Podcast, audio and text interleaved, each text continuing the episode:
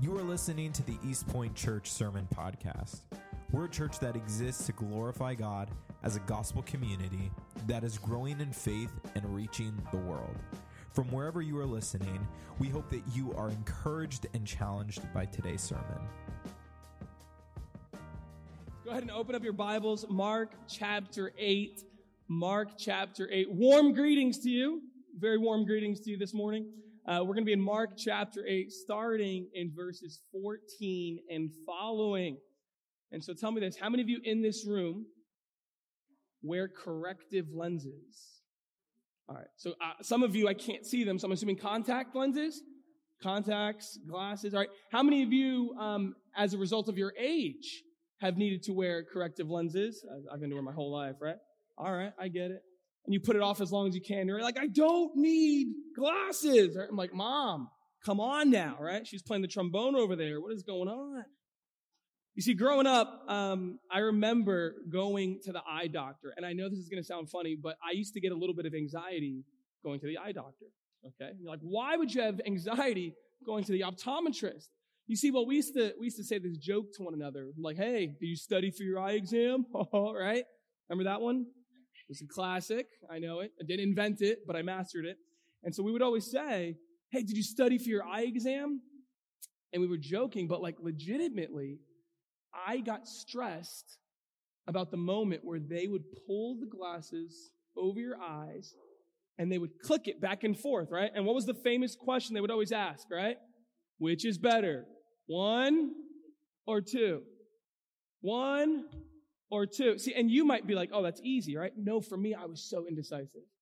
You see, for me, I got so stressed out because I knew if I said the wrong answer, I was going to have to live with bad glasses. And so, man, my optometrist, she would get so frustrated with me. She's like, it's not hard, just one or two. I'm like, let me see one again. Uh, go back. And I'm like, ah, you know what, that one. And I'd like have this commentary. I'm like, the W looks a little bit fuzzier on two, but on one, the B looks really crisp. So I don't know. I just, I would stress out. One or two?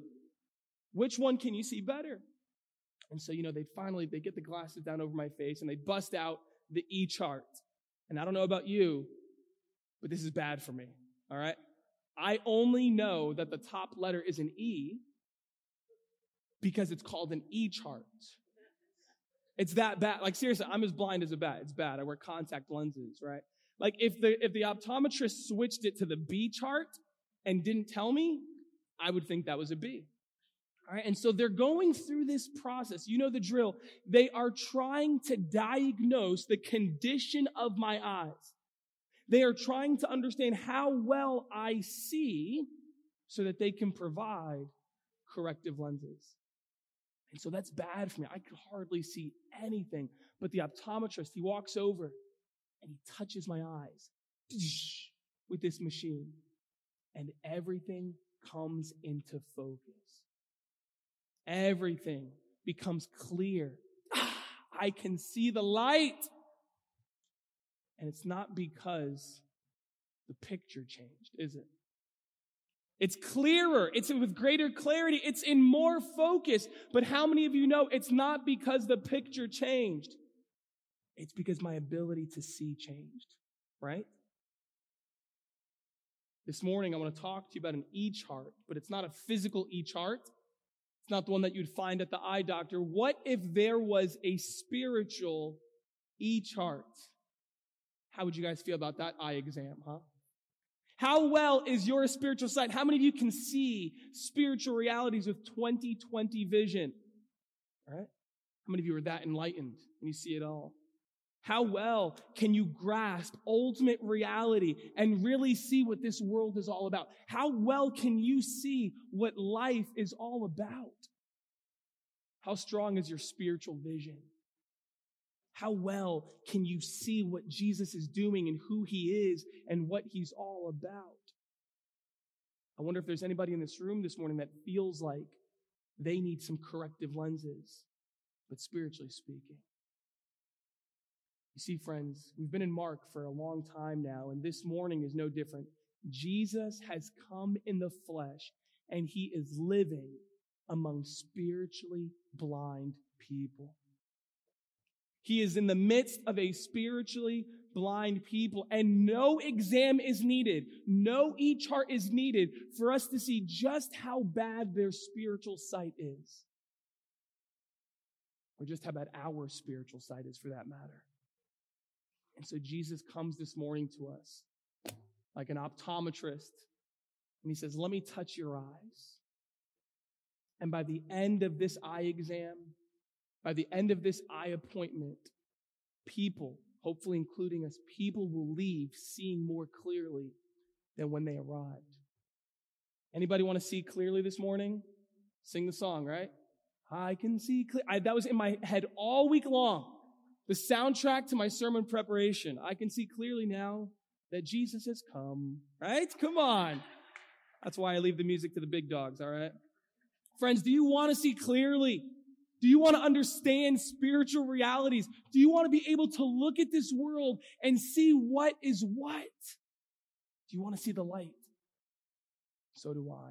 And so let's take a moment. Let's pray. Let's ask the Lord by the Holy Spirit to untop our eyes, to unmuffle our ears so that we can see and hear him clearly. Lord, we come to you this morning, Father, with no grand illusions as to the nature of our spiritual sight. Lord, straight up, we need you. We need you to touch our eyes. And so would you, by your Holy Spirit, lift the veil? Would you, by your Holy Spirit, show us who Jesus really is, what he's all about? Show us who we really are, Lord. And may we not harden our hearts to the truth. We ask this in Jesus' holy name. And the church said, Amen. All right, friends, Mark chapter 8. We're going to dive in and we're going to see two things this morning. We're going to see the condition and we're going to see the cure. We're going to see the condition and we're going to see the cure. And so let's look at the first scene where we see our first point. It begins like this. Now they had forgotten to bring bread and they had only one loaf with them in the boat. And he cautioned them saying, watch out. Beware of the leaven of the Pharisees and the leaven of Herod. And they began discussing with one another the fact that they had no bread. And Jesus, aware of this, said to them, Why are you discussing the fact that you have no bread? Do you not yet perceive or understand? Are your hearts hardened? Having eyes, do you not see? And having ears, do you not hear? And do you not remember when I broke the five loaves for the 5,000? How many baskets full of broken pieces did you take up? They said to him, 12. And the seven for the 4,000, how many baskets full of broken pieces did you take up? And they said to him, Seven.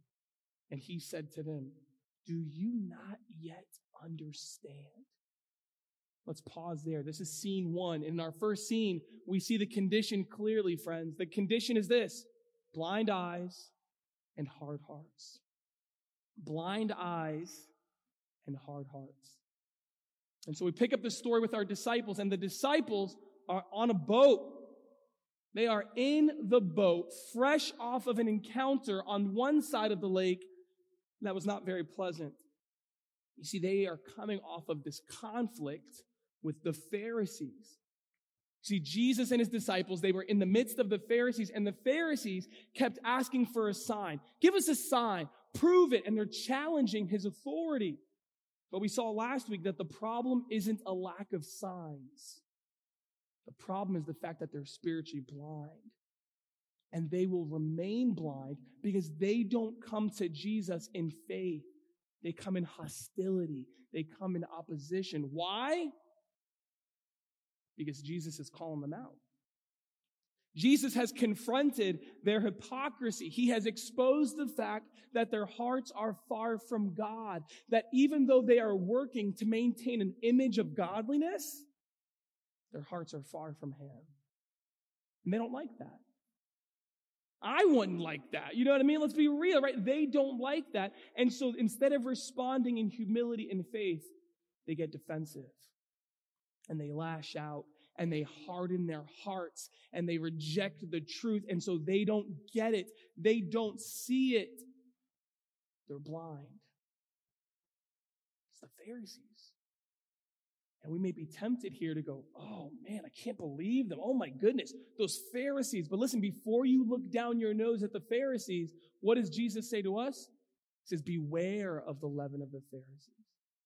Beware of the leaven of Herod. Any bakers in the room?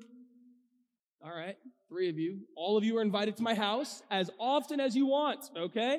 And you can bake delicious, delicious confection. So if you're a baker, you would know that this is a powerful word picture here, right? Leaven, think like yeast. Even the tiniest little bit of yeast, even the tiniest little bit of leaven, once it gets into a batch of dough, it will eventually spread and permeate the entire lump.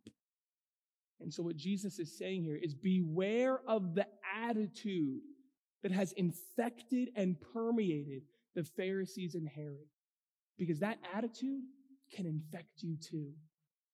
None of you are immune from what the Pharisees are struggling with.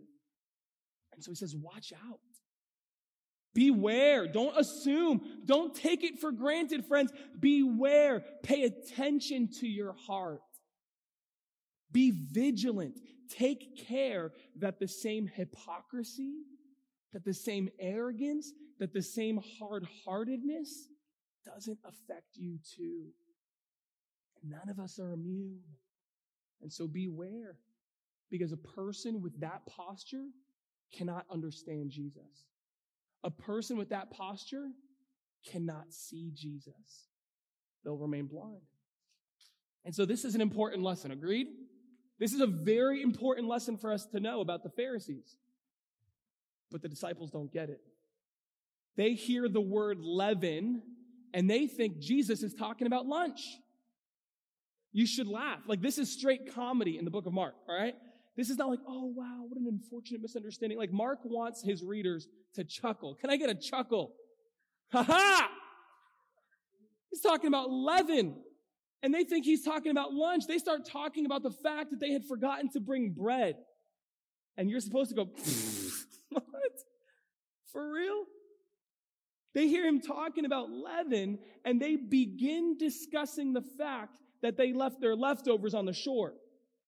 You know when you go to Olive Garden and you leave your leftovers on the table and you're like five minutes down the road and you're like, you think they still got it?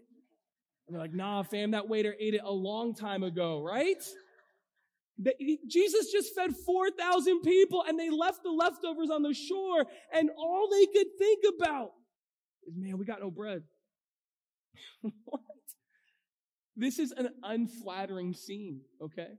I, I love when people talk about how the Bible's not real. This was just a bunch of men who gloss over history to make themselves look good. Who's looking good? This is a, a point for the historicity of scripture, guys. Like, they are often not portrayed in a flattering light, but it's included on purpose.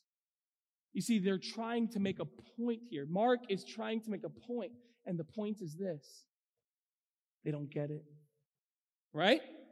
The point is this they don't see it. He is trying to engage them with spiritual truth. He is trying to teach them about the kingdom of heaven, but they're not seeing it. And we go, uh oh, are they as blind as the Pharisees? Is this not what Jesus just started to warn them about? And so, what is Jesus going to do with these guys? How soon before Jesus gets to redraft his top 12? You know, like, how, how much do we have, how much leash do we have to give these disciples before we just cut our losses and go, you know what, man? Better luck next pick. Jesus doesn't do that. Jesus doesn't walk away from them in frustration. Jesus is a teacher and he is always seeking your growth. Jesus is a teacher and he is always seeking your understanding. And so he leans into this moment. He creates a teaching moment here for the disciples. And let's just pause and say, Thank you, God, right? Thank you, Lord, that when Jesus diagnoses something in us, he doesn't just walk away and leave us to ourselves. When Jesus sees something in you, he doesn't give up in frustration. He doesn't walk away. No, he's a teacher and he loves you and he leans in here and he puts his finger on the areas of growth and he speaks to them. Jesus is a teacher and he shines a spotlight on the areas of your life that need to grow. And in love, he confronts it. He addresses it Friends, he who began a good work in you, he who left the comforts of heaven to come to earth, he's not going to give up with a halfway done job. He who chose you before the foundations of the world, he who brought you into the family by grace, he's not stalled by your lack of understanding or insight. He's a patient teacher and he leans in to address it. Class is in session. You got your notebooks? Class is in session. And so what does he do? He speaks. And he says, Excuse me, disciples. What are you thinking? No, no, he doesn't say that, right? That's what I would say. He goes, Why are you discussing the fact that you have no bread? For real? Guys, guys, guys, how could you possibly think? How could you possibly think that I'm talking about bread? I fed 5,000 people. How many leftovers did we have? 12 baskets. Cool. Next question. I fed 4,000 people. How many baskets did we have left over? Seven baskets. And you're worried about lunch? You're sitting here with the bread of life and you think I'm talking about lunch? You see, friends, they are present for the signs. The Pharisees are asking for the signs, and here the disciples are present for the signs. They're in proximity to Jesus, and yet they still don't see it. In Jesus, he puts his fingers on the real problem. You see, the disciples are struggling with something more serious than a failure to remember. What we're seeing here is a failure to comprehend. The disciples are not suffering from a bad memory. They're suffering from bad vision. And so Jesus leans in here and he goes, Disciples, are you like the Israelites that Ezekiel was warned about? Are you like the people that Ezekiel was sent to when God said, Hey, son of man, warning, you dwell in the midst of a rebellious house who have eyes to see, but see not, who have ears to hear, but hear not. They were spiritually blind people. And Jesus is saying, Is this you?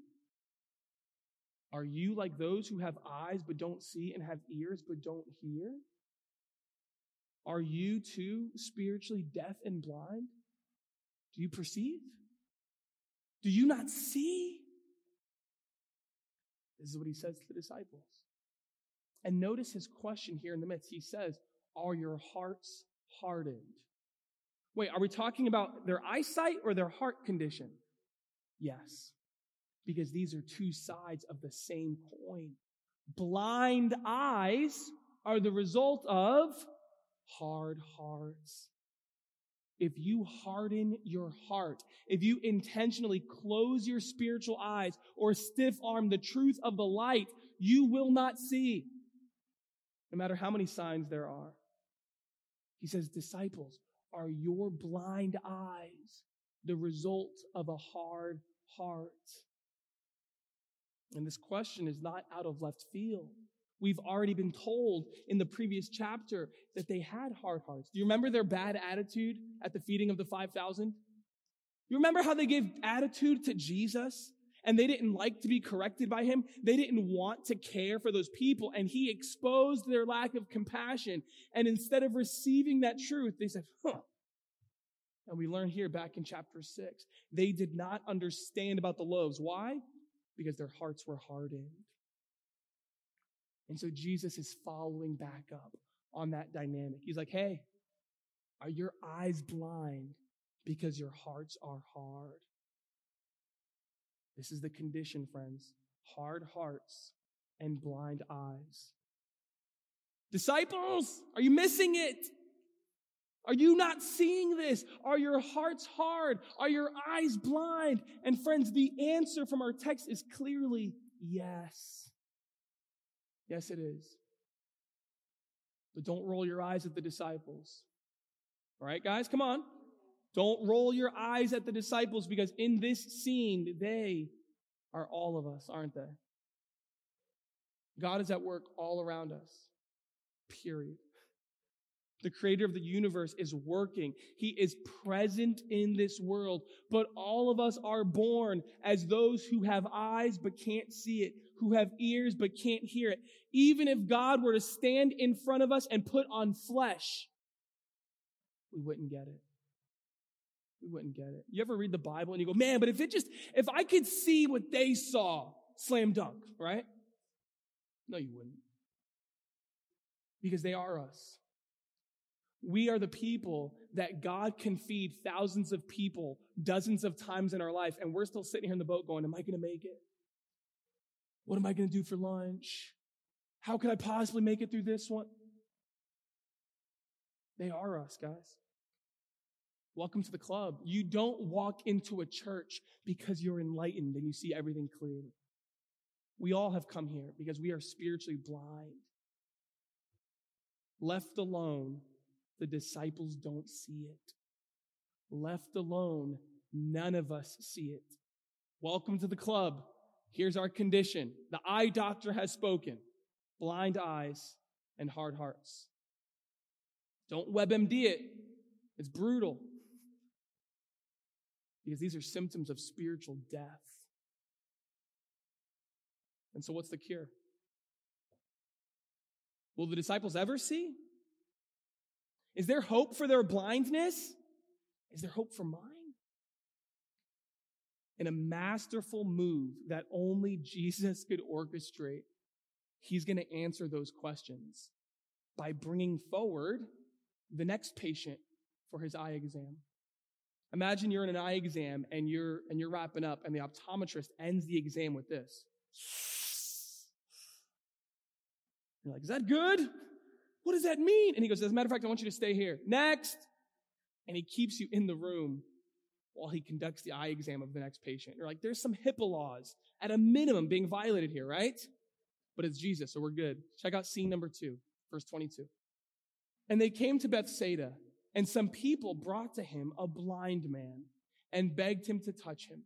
And he took the blind man by the hand and led him out of the village. And when he had spit on his eyes and laid his hands on him, he asked him, Do you see anything?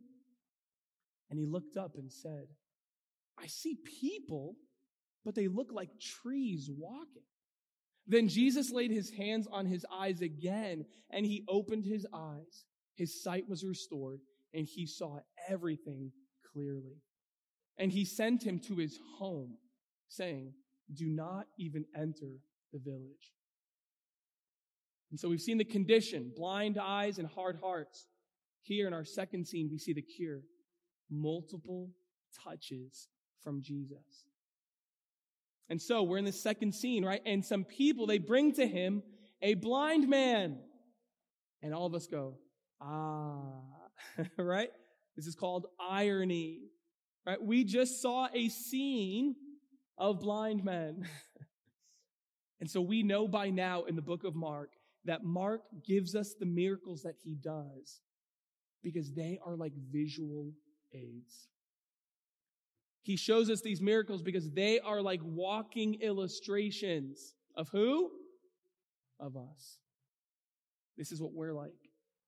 And so when the scene of Jesus asking his disciples, Do you not see?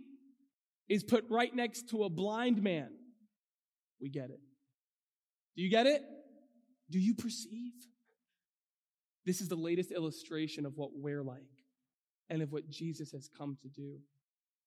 And so Jesus, he takes this man by the hand and he walks him out of the village. And just like he did for the deaf man, he spits, he puts spittle on the man's eyes, showing where he's going to touch him. And we went over this a few weeks ago, right? Jesus is anointing the man but he's not anointing him with medicinal salve. He's not anointing him with the latest and greatest essential oils that money could buy in the first century. He's anointing him with his own substance, showing that the source of healing is Jesus himself. And he touches the man's eyes, showing him where he's going to heal and how he's going to heal. And we go, Yes, Jesus, heal this man. Anoint him We've seen Jesus heal many, many times. We know how this is going to end, right? Well, there's a twist. There's this unique detail that catches our attention because he touches the man's eyes. And then, like a good optometrist, he goes, One or two? Do you see anything now? What do you see? And he spits on his eyes. He laid his hands on him. He says, Do you see anything? And the man's reaction is startling. He says, It's still fuzzy.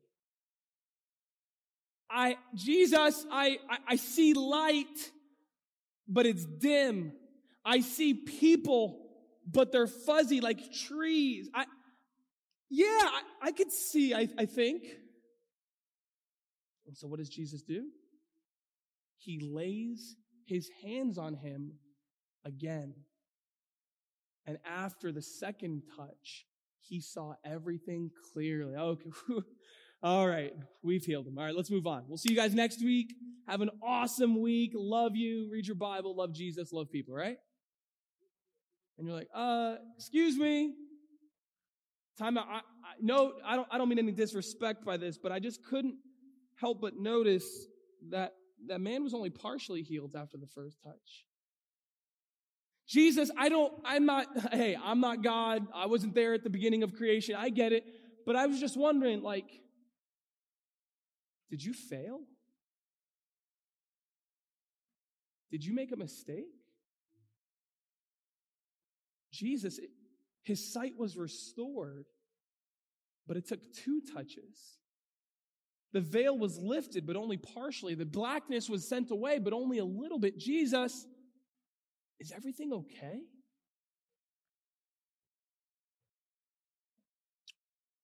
We got, um, we, we were pulled over on the side of the highway once, not by a cop, but there was this crazy noise coming from under our hood. And so we're on, um, we're on the highway heading into DC to see my in-laws.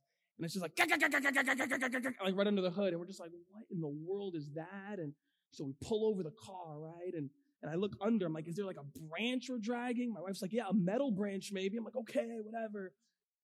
So I'll look under the hood. And I pop the hood and I lift it up and I put the stick and I do what every man does in that moment on the highway when he's looking under the hood. Look busy. Like, yeah. you know? And I'm like, I'm like knock, I'm knocking on stuff. You know what I mean? I'm like jiggling, jiggling things, and I'm like, try it again. As if I've done anything to imply that the second situation might be different than the first, right? And what are you doing? You're jiggling, you're troubleshooting, you're experimenting. You're saying, I have no idea what I'm doing, but you know, let's see if we can crack this thing, right? Try it again. Is Jesus under the hood tinkering? Is Jesus troubleshooting here and experimenting, going, ah, let's try that. How's that now? No? Oh, okay. Oh, let's, what else can we try? Is that what's going on here, friends? Is Jesus working things out on the fly? Is Jesus trying to figure out if he can crack the code to what's really going on with this guy's eye health? Didn't work? Ah, let me try something a little bit different. Left handed. We got to lean in here, right? When the Bible has hard things, we don't skip verses. We lean in here. We go line by line and we say, okay, what do we know to be true? Let's take inventory. We know that Jesus doesn't have to touch or speak or even be in the same vicinity of a person to heal them. So we know, right? Number one, he's not tinkering.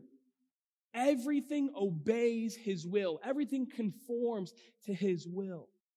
And so whatever he's doing, we know he's not troubleshooting. We know he's not wrestling against the powers of, of sickness.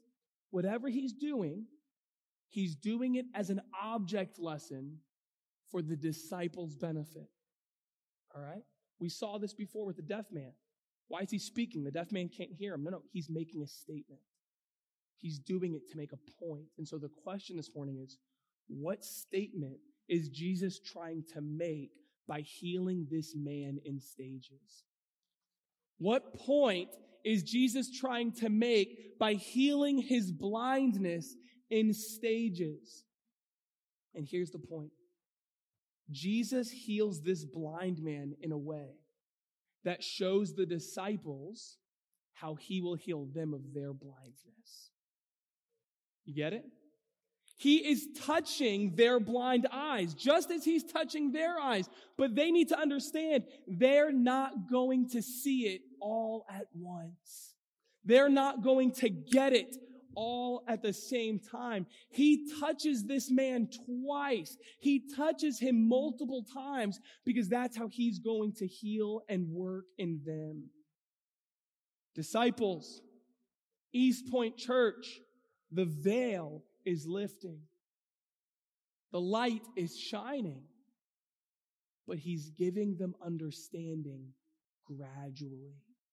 Insight is being gained in stages. Friends, they may be blind now, but don't sleep on my disciples. They may be blind now, but they will move from blind to dim to seeing everything clearly as Jesus continues to touch them. And so don't be down on the disciples. Don't be impatient with the disciples. You understand their condition, right? Blind eyes and hard hearts. But you must also remember their cure. It's multiple touches from Jesus. Multiple touches from Jesus. Be patient with the disciples. And friends, when you look in the mirror, be patient with her. When you look in the mirror, be patient with him because we are all on a journey. Friends, this is how Jesus works in us. We are growing in insight. We are growing in understanding. Your spouse is growing in understanding. Your community group is gaining insight gradually. Your pastors don't see perfectly, but be patient. We're on a journey, and as surely as Jesus healed this man, he will heal the disciples of their spiritual blindness. And He will heal us of our spiritual blindness. How many of you in this room have ever been frustrated by how slow your progress has been, right? Put your hands in the air, wave them like you just don't care because you do! How am I still struggling with this? How do I still not get this? And then it gets worse because you go into community group and homeboy to your right is quoting scripture like a machine because he's been reading the Bible since he was six. And you're like, oh. Who is the book of Mark written to? Remember? Come on. Who was the book of Mark written to? Jews or Gentiles? Gentiles. Relatively speaking, Mark's audience is new to this. They're going to synagogue, and not only are they frustrated, they got 12 year olds who can quote the entire Torah next to them. And they're like, wait, is the New Testament after or before the Old Testament? You know what I mean? Like, Mark's audience was frustrated by their lack of progress. Mark's audience was frustrated by how slow they were getting it. And it's as if Mark is saying here in our text, hi, guys, guys, guys, you will continue to grow in your spiritual sight, just keep coming to Jesus. You will continue to grow in your understanding. Just keep letting Him touch your eyes every day. Come to Him in faith, for this is how it works. And on the days that you grow frustrated, consider how far you've already come. Things may look fuzzy. Things look like walking trees, but just yesterday you were blind as a bat. Thank you, Jesus. Friends, you are not where you were. And a year from now, you won't be where you are. This is how it works. This is the cure. Multiple touches from Jesus. Now, if I was in charge, if I were king for a day, it'd look a lot different. See, if I were God, I would have insight crack like lightning, right? Off on. Boom, baby. Last night, my boys, uh, my wife and my three boys, I have three sons, uh, seven, five, and three, right? Prayers for your pastor are appreciated. And we have this little, like, uh, why are you laughing? We have this, uh, we have this, like, little screen porch, you know, and we were sitting out last night roasting marshmallows over a candle, okay? And, uh, because it was a thunderstorm and I just, I, you know, being in the Northwest for the last decade of my life, I have missed thunderstorms. And so we're sitting there, we're just watching it, and it's pitch black, right? Looking into the woods behind our house. And you'll see this like lightning strike where it's like seven bolts of lightning. And in a flash, all the trees become lit up, right? And I go, I wish it were like that. I wish you would just go from spiritual blindness. I see it all. But here's what we learned this morning. With Jesus, insight doesn't strike like a crack of lightning. It comes like the rising dawn. Insight doesn't crack like lightning. It grows like the rising dawn. And as the morning light slowly dawns and peeks out over those hills, so too the rays of light and understanding are rising slowly on our spiritual eyes. And friends, one day the sun will burst forth completely in all of its glory, and we will see it clearly when Jesus comes back in his radiant splendor. And on that day, we will see him in its fullness, and all of the imperfections will be wiped away, and we will scream in unison, We get it! But until then, it's slow. Until then, friends, the light of the world is dawning on our blind eyes. The light of the world is dawning on blind eyes. Lord, open my eyes. Touch my spiritual sight daily. Help me to see. And the church said, Amen. Amen. This is how Jesus heals this man. But after he heals him, he has one more thing to say to him. Look at the last line here. He sent him to his home, saying, Do not even enter the village. Go home, but I don't want you to spend any time in downtown. Why did he tell him this? Well, where were they? Look at the context. Where were they? What village were they in? Go back. They came to Bethsaida. What do you know about Bethsaida? Right? Well, let's see what the Bible tells us, right? Matthew chapter 11. Woe to you. This is not like, whoa, cool. This is W O E. It's like, whoa. Ooh, not good, right? This is a judgment woe, right? From the prophets. Woe to you, Chorazin. Woe to you, Bethsaida. For if the mighty works done in you had been done in Tyre and Sidon, they would have repented long ago in sackcloth and ashes. Couple things here. Remember we went abroad? Remember we had a little road trip? What do we know about Tyre and Sidon? Pagan country.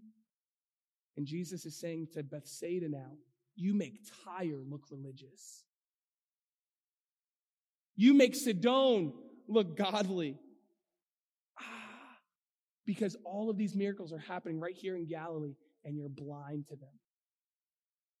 And so, we saw from the Pharisees last week this hard hearted opposition. We learned this week that Bethsaida is dripping with it. And so, blind man, now that you see clearly, I want to encourage you don't go back to Bethsaida. Now that you see the light, now that you see things more clearly, do not go back and dwell among those who are walking in the dark. Now you see in faith. Don't go and surround yourself with those who have hard hearts and blind eyes. Because being surrounded by people who are cynical to Jesus and openly challenging Jesus will not help you grow in your faith. Don't go back to the village. You see, friends, as Jesus touches your eyes, as you grow in spiritual insight and faith, are you going back to the village? Are you still surrounding yourself with people who encourage your faith or, or discourage your faith or encourage your faith? I'm talking to you, East Point, you who are growing from blind to dim to seeing everything clearly. Are you still surrounded by those in the village who walk in darkness? And every follower of Jesus, you will experience this tension eventually where your old circle of belonging starts to feel different. There's a tension, right? Where, where the, the people that God has connected you to in this spiritual family, more and more you start to understand why they're called brothers and sisters. Because this really does feel like a family. And you have conversations that are hard. Like when you have to tell your friends, I'm not about that life anymore. You have conversations where you're made fun of, right? In First Peter, he talks about how all the Romans, their drinking buddies, would disparage them, saying, Come on, you're better than us now? They revile you because you don't partake in all the things you used to do. Following Jesus isn't for the easy, isn't for the faint of heart. It isn't easy. And so there's this tension, right? Where we want to be on mission. We want to love the village. We want to reach the people in the village. We want the people in the village to know about Jesus. Yes we don't live there anymore. Our spiritual zip code has changed, for our home is no longer the things of this world. Our home is heaven.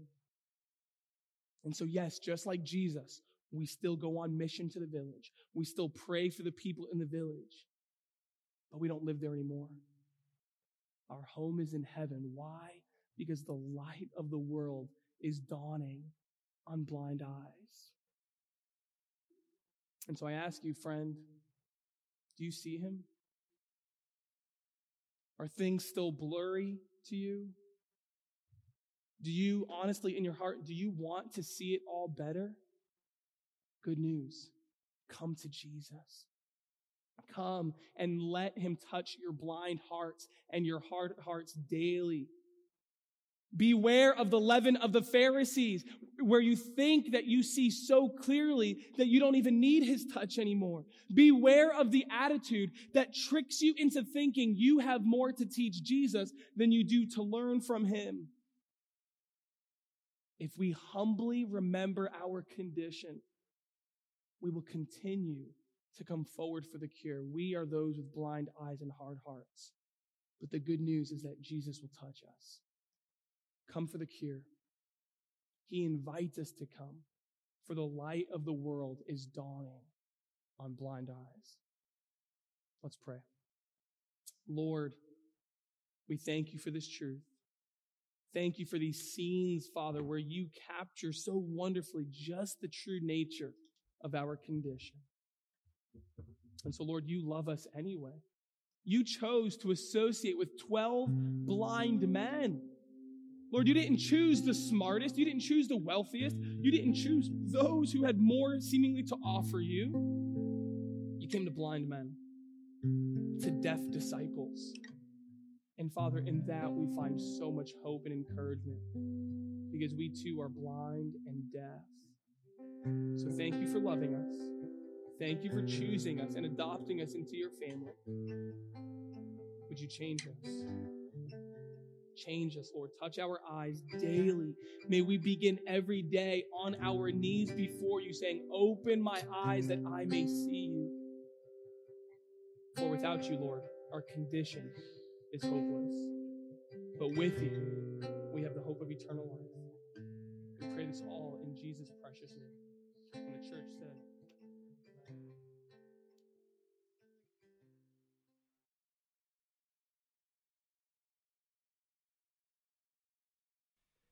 We want to thank you again for joining us for this week's sermon podcast. My name is Daniel, and I'm the music and creative pastor here at East Point Church. And if you were challenged, encouraged, or impacted in any way by this week's sermon, we would love to hear about it. It's your stories that encourage us and what we do, and we just want to celebrate what God is doing in your life. So you can go ahead and share with us at podcast at epeaston.com.